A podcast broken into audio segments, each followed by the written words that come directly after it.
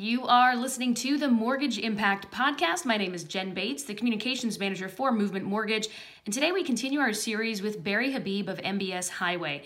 In this episode, I sit down with Ryan Hills, one of our market leaders in the Pacific Northwest, and Barry to talk post election MBS Highway. What should we be paying attention to? What are the potential new policies we have to look forward to? And what are Barry's prediction for the future? A lot to break down in this episode, a little longer than normal because let's face it, there was a lot to talk about. Hope you enjoy. I think this is, I'm starting this early, mainly Barry and Ryan, because it just worked on Facebook.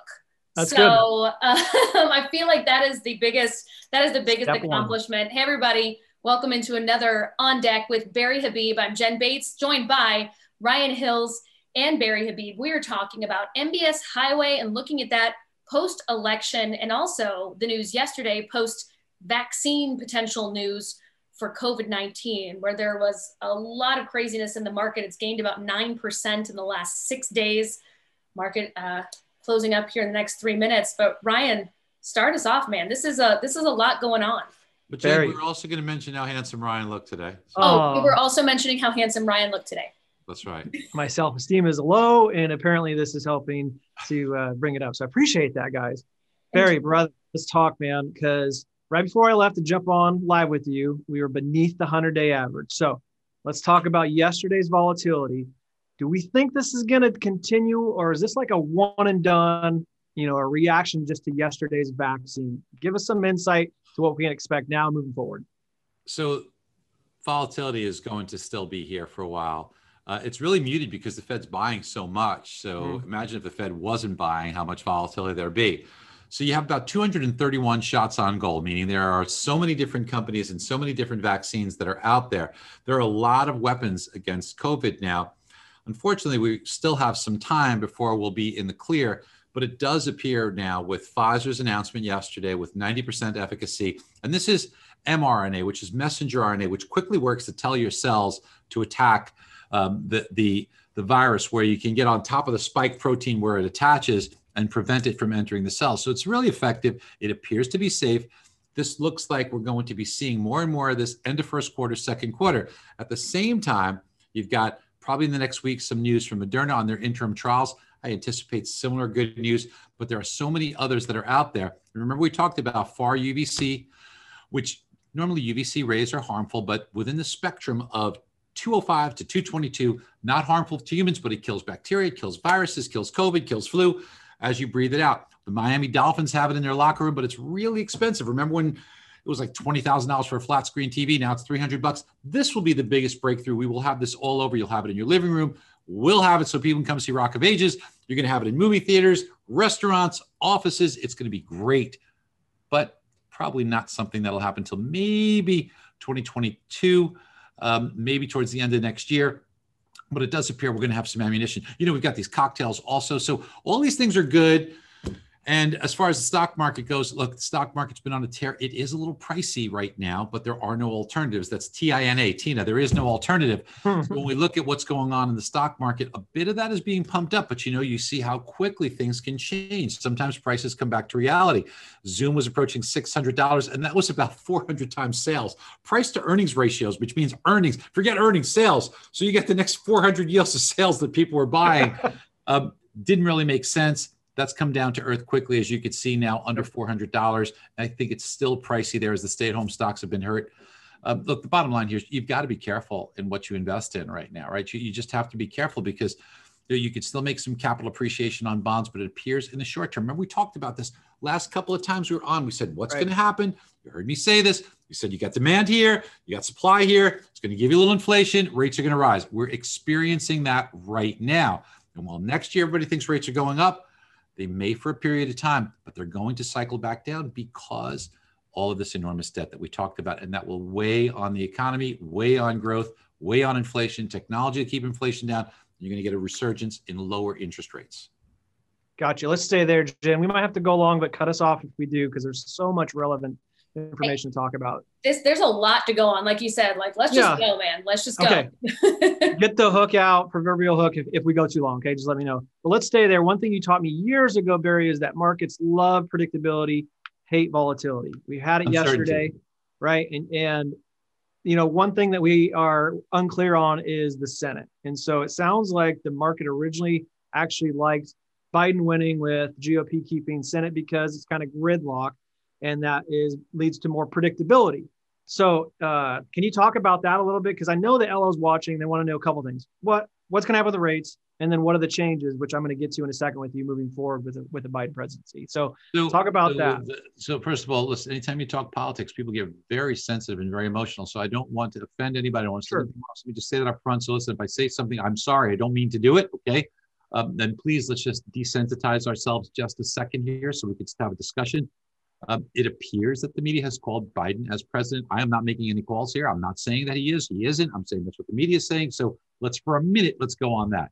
Um, so Biden does have some plans that he wanted to do that were very aggressive on some changes to the tax to, to the tax structure, income taxes. His proposal, which you could read online, wanted to raise the top level of income taxes by 2.6%. On top of that, another 6.2% over 400,000 which really, when you think about that, it's pretty significant change, about 46% tax bracket on the top tax level. But in addition to that, companies would have had to pay another 6.2%. So it gets a little expensive there. The markets would not have liked that. In addition, you get capital gains, which would go from its current top level of 23.8%. Some people think it's 20%. It's not, it's 23.8%. And then that would go also to about 46%. Markets wouldn't like that. When you take a look at the estate taxes, the estate tax level of about $11.5 million for each individual would have been cut pretty much in half. Markets wouldn't like that. In order for Biden to have done this, would have needed control of the House, which he has, right, right. the presidency, and control of the Senate. Correct. I'm going to say something else here. It appears, it appears that the GOP will still control the Senate. I don't know. I'm making, not making calls. There's still some issues potentially in Georgia with two candidates. We don't know just yet, but it appears that, and that's what the market is anticipating and that's why the market's responding pretty well to this, because that would not allow for these changes to go through. Every single estate planner out there has been going crazy because people are saying, oh my gosh, I have to take advantage of this. So I have to set up my estate plan, which is a good idea to do so anyway. But they were saying, transfer my assets out so I could still get this 11 and a half million per person or 23 million or so if you're married out of my estate now right for wealthy families but now it appears that there's at least a little bit of time before that has to take place because it looks like this will be preserved before it gets cut in half. Uh, so, so far, those are the changes that the market's saying, okay, we don't have those changes. We kind of like that. This is the market's response, not mine. And then in addition to that, the other thing that Biden wants to do and is still on the table is this $15,000 tax credit for purchasing a home. Now, on the surface, who wouldn't want a tax credit for buying a home? It's so dangerous. And you've heard me talk about this. I've talked about this in the updates, but this is a really dangerous idea because we have history for this. I've shown the charts on this. Yep. When it happened in 2009 and expired in 2010, all it did was take people who were going to buy a home anyway, made them rush to buy a home. We were in a downward trending housing market and everybody rushed to buy a home. It pushed prices up, up, up. And then as soon as it expired in April 2010, home prices dropped by much more than the benefit of the taxes. So people who used that tax credit lost a ton of money. Now, in the long run, it came back, but it was proven to be a bad idea then. This time, it'll be much worse because there's less inventory, much hotter housing market. Could you imagine if you've got this huge influx of people trying to buy homes that would have normally just bought it over time anyway, but now because of the rush, because of the deadline, prices will skyrocket. Inventory is already depleted. And then after the rush is over, you can have this void, and then prices will drop. People will be left holding the bag. And what looks like a good idea would be a dangerous one. Interestingly enough, today, the head of the chief economist for the National Association of Realtors, Lawrence Yun, that normally said any benefit we get for hot taxes, we love it. with it. He said words of caution, which essentially right. was a cut and paste from what we've been saying. He took everything that I pretty much have said, and he pretty much copied and pasted and just said what I just told you, what I've been saying. He told everybody in the public that and he's right. And I'm glad that he agrees with us.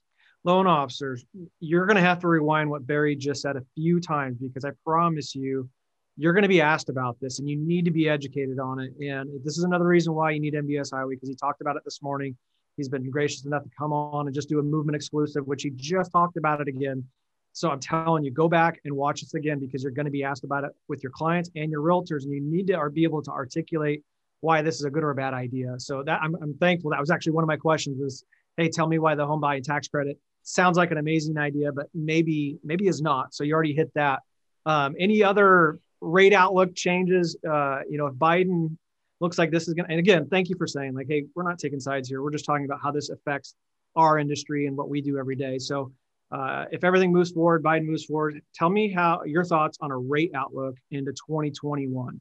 Well, have we seen ago, the lowest rates? Are we about to like do this long start, this march upward, or do you think we get a second or third bite at the apple? A couple of things on rates. Number one, I was a little disappointed today because we had a 10 year Treasury note auction a few hours ago, 1 p.m. Eastern time. That came in and that was really tepid.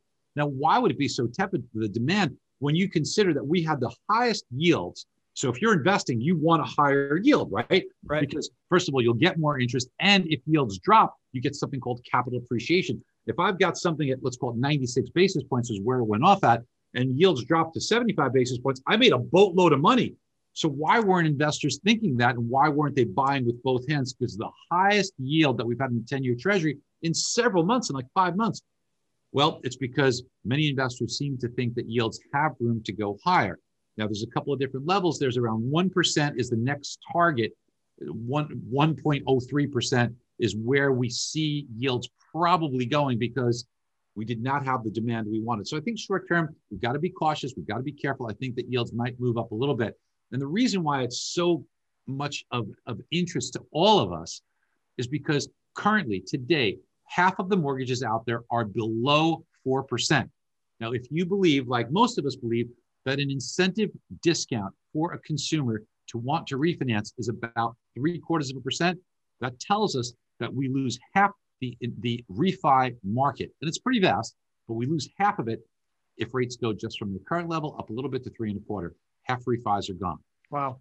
Which means that you really have to be good at doing debt consolidation loans and you really have to be on that because that'll insulate you. You'll do so much business because what you have is you've got so much appreciation and equity. The average consumer has $177,000 of equity trapped in their home, and yet they've got all this debt. You could pay off their debt, reduce the term of their mortgage with a refi, even if you take them to a higher rate. So rate becomes much less important if you're smart and you think about debt consolidation. Now, here's the other aspect of it is you asked about where we're going to be next year next year, as we've been saying, we think rates cycle back down, even though the MBA says rates are going to go much. Everybody says rates are going to go up, and I'm I'm very comfortable being a lone wolf out there because that's normally what it is. it's not your first time, bud.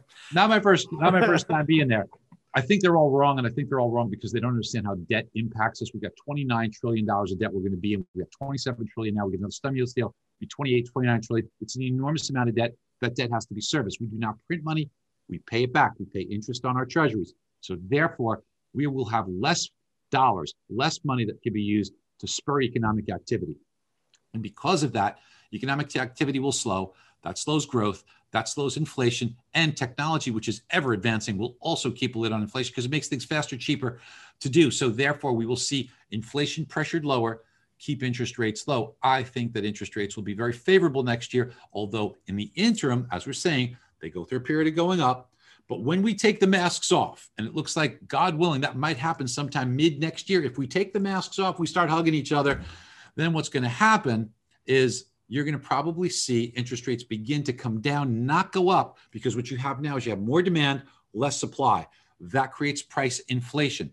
And anybody who doesn't see the inflation because they look at the numbers like the CPI and the PCE and they're saying year over year inflation doesn't look bad. Don't look year over year. Look at the last four months. In the last four months, the trajectory is much higher. And when you start looking at it, you say, oh my gosh, that's what the smart money is looking at. That's what the bond market's looking at. And that's why yields have gone up. You've heard me talk about this since Labor Day. I said, notice what's happening here. People are adapting. Parking lots getting fuller, aircraft's good. And yep. since that day, you've seen inflation start to heat up. Why? Demand's here. You've got 16 million people collecting some sort of unemployment benefits, either normal or pandemic unemployment assistance. I don't blame them for staying at home. There's a lot of reasons child care, afraid of getting sick, work that's not easy to do, whatever the reason is, you have this disparity. And now, when we take the masks off, these people come back to work, prices come down, inflation comes down, rates come down. So, when the masks come off, rates will start to come back down. I don't know if they get lower than where they are right now. I don't know, but they're going to be pretty darn close. We will have a really good rate environment. Real estate's going to remain on fire, by the way. Barry, I wish you would think through your answers a little bit more. Like just off the cuff answers aren't going to work anymore. Like you've got to put some some meat and potatoes beyond. I'm kidding, man. What an amazing answer, uh, Jen. You said in the green room this is going to be fire, and it has not disappointed. Barry, I got another question, but I think we're out of time unless no, Jen keep going, dude. Keep like, it going, baby. This is, too, this this is a bonus question. Barry, we got a bunch of people watching right now. Like I want to get them. I'm like wrapped with. I'm like, yep. Mm-hmm. Yeah. This is one you're gonna have to go back and rewatch because there's just so much in there, and that's kind of Barry style. So I love it. Again, thanks, Barry. So bonus question here about what's going to affect us moving forward. Our good friends Frank and Brian talked about this today, and I'm kind of sneaking this one in. Thoughts on the CFPB and some of the changes that could be made if Biden goes in that could impact us. Okay, so first of all, I got to say both of you guys do such a great job, and I love working with both of you guys. And I just want to give a shout out to the Movement family because that's what I consider you guys as my family. You know, I love you guys. So, uh, so just a quick shout out to you guys. So, uh, and, and, I appreciate you saying thank you. But to me, this is a privilege to be with you all. You know that. So, uh, so I appreciate you guys first of all and taking the time out to do that. With regards to the CFPB, you know, the regulatory side. Um, you know, Frank and Brian, they do such a good job. Love those mm-hmm. guys. Everybody should be watching their show. Um, they are probably better at this than I am, but I will tell you just in general terms that it would appear that if you look at the history of Kamala Harris and Joe Biden and the way they have approached regulatory issues, there is a high likelihood that the CFPB will gain authority. And we know that uh, you know under the Obama administration, the CFPB was something that you know was on the minds of everyone. And if you think about it in the last few years, it really has not been center stage as it was for right. many years under the Obama administration. So I would imagine that it's a safe assumption to presume that the CFPB would gain authority and would become a greater concern. I think that adds cost because exactly right. You know, yep. Now you think about where our focus is. Our focus is, you know, sales and getting transactions through. And what's our focus right now? How are we going to get all these business business through the door and get this closed? Right. So it's it's customer service. It's getting the transactions done. You add that element of now regulatory issues. I, I'm not going to criticize or whatever, but the fact of the matter is, the greater the compliance hurdles to overcome, the more it slows down the system and the greater the cost eventually to the consumer. So 100% right. add a layer of cost to interest rates. It will slow down the process and it will be something that, you know, if you look at the CFPB's unchecked authority, you know, what do they say about ultimate power? It corrupts uh, absolute power, corrupts absolutely. absolutely. Let me get that quote right. Yeah. Um, it appeared to have done that right under Richard Cordray, where um, there were just shakedowns going on with the CFPB. And those are not my words. That's what everybody was mm-hmm. talking mm-hmm. about in, in the industry. So do we get there? I hope to goodness not. I hope we learn lessons. That, that's the thing. Like with this tax credit, when we look at things that occur and you say, you know, even with the tax hikes, just look at the 1930s. The Great Recession became the Great Depression in the 1930s. Why? Because they raised taxes. I think that history does not always repeat itself, but as Mark Twain said, it tends to rhyme. And the lessons that we can learn from by just looking at history may allow us to make better decisions going forward. Let's hope we do that.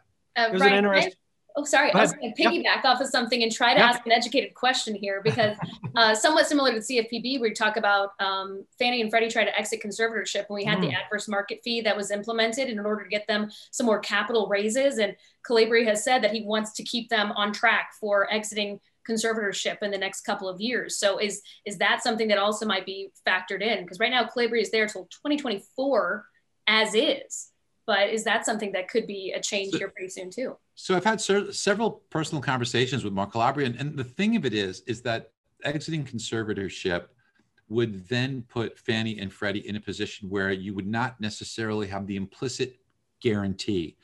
That layer of uh, of guarantee now is helping interest rates probably improve by about an eighth of a percent in rate. So exiting conservatorship would have an impact. Would it be a horrible impact? No. But every eighth of a percent means that less people tend to qualify for a mortgage. So it's just it's just a factor in the marketplace that uh, that would be not as favorable. And, and look, we've talked about this BS adverse market fee. I mean, adverse market Fannie and Freddie pulling more money than they ever have. Exactly. What's adverse about the market? Okay, we know it's just BS. We yeah. know it's just a way to just gouge more money, and it's such a sin to do it in the face of what the Fed's doing, what taxpayers are doing to try and re-stimulate this economy in the face of what's going on. We know how much good we're doing by refinancing and helping people. It's just this is just an awful thing. And remember that point about how sensitive to the market is. Above three and a quarter, half the refis go away. So when you start to see this adverse market fee, which adds a layer of interest rate on top of it. And look, when they give you this BS story about, oh, it's a half a point, it's five basis points here, nobody pays the half a point. And by the way, it's not an eighth for a half buyout. They've already added a quarter percent to refinances, maybe more, maybe three eighths, because when you go above par, it's difficult to get those normal, what we used to call normal eighth for a half buyups.